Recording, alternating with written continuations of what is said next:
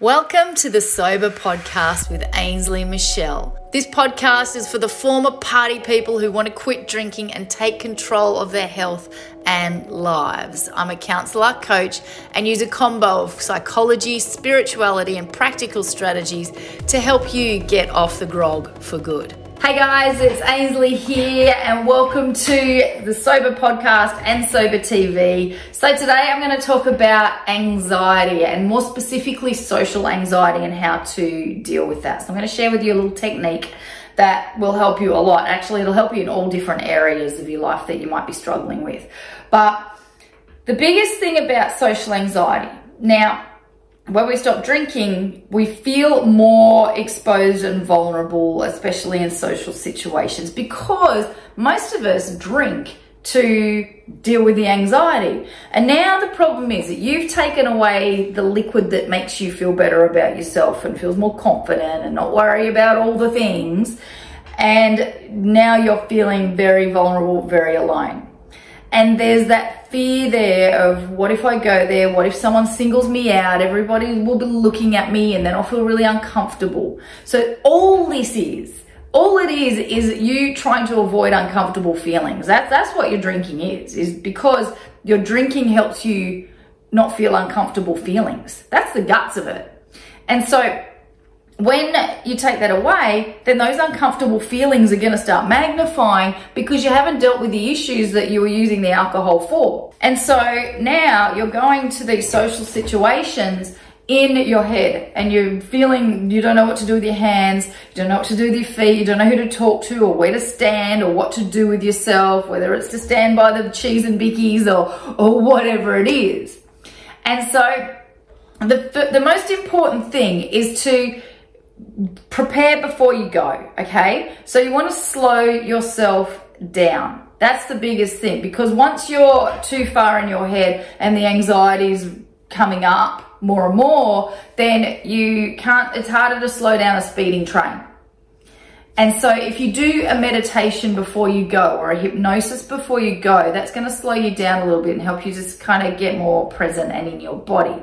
If you haven't downloaded the Sober Tribe app, jump on the app stores. I'll put the link in the comments as well. But the app has got a bunch of free stuff in there. It's got a progress tracker. It's got motivational quotes. So you wake up every morning and you get a little tip or of motivation to keep you going through the day. There's a journal, a goal setting tool. There's meditations and hypnosis. And then also with the upgrade, you get sober school and a bunch of other cool stuff, but you'll see it when you get in there. So having that app will be handy because when you are in that social situation, you can pull your pull your phone out and you just, hey guys, I'm feeling a bit stuck, and you can get the support. In the background. So that's one aspect. The other aspect, again, is the meditation. So you just go kind of ground yourself, listen to a meditation if you're one of those people that struggles to kind of just shut your brain off, because um, guided meditations are a lot easier. And then when you're in that situation, think about what you're going to drink. So have something prepared, okay? So take something with you, have it in a little esky or cooler or whatever you call it from wherever you're from. Uh, and then you've got something to drink.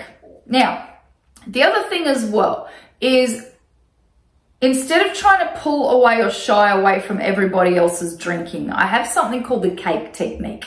Now, I could have called it the alcohol technique because I actually did this before I did the cake, but it just sounds better.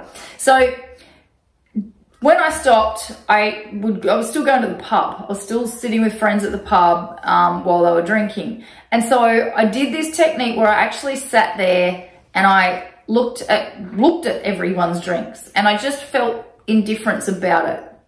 And it's kind of like when you say the same word over and over and over again, right? So you start saying it and then the more you say it, it starts sounding weirder and weirder and then you start questioning if it's a word. I don't know if that's happened to you, but it's definitely happened to me.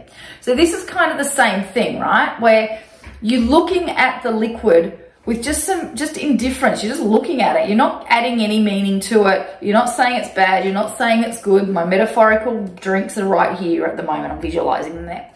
And you're not feeling any feelings towards them all right. And so what this does is this is it starts to neutralize and detach you from the actual liquid. Now, where this where the cake technique or the name of it came from was I was I did this with cake.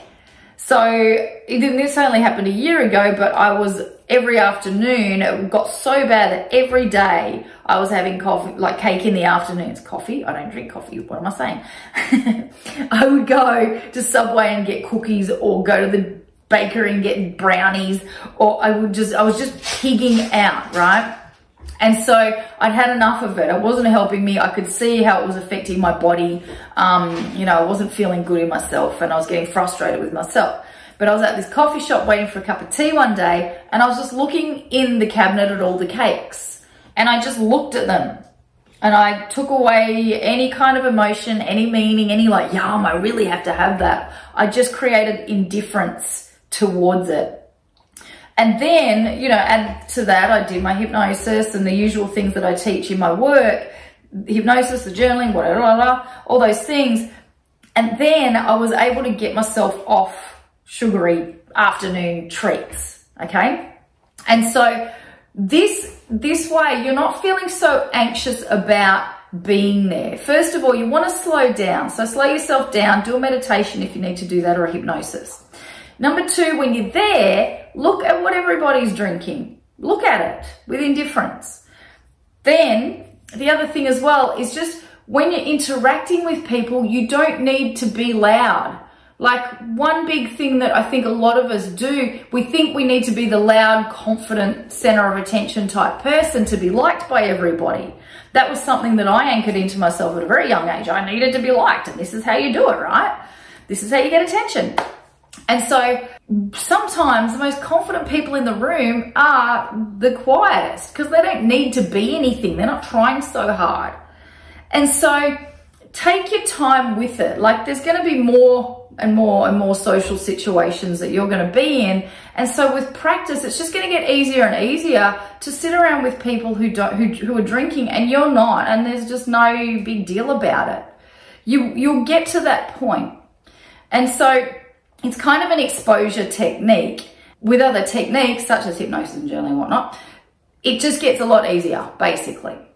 And so if you want to download the app, I will put the link in the comments uh, or in the description rather. And all you need to do is click on that and yeah, download it for free. And then that is going to be your best friend so that if you are in that situation or you're at the pub and you're feeling a little triggered, you feel like a drink, you just go to the loo, whip out your phone, say in the forum, hey guys, I'm feeling a little triggered right now and everyone will start supporting you or just get on and yeah, just do some, do some journaling or something in the app.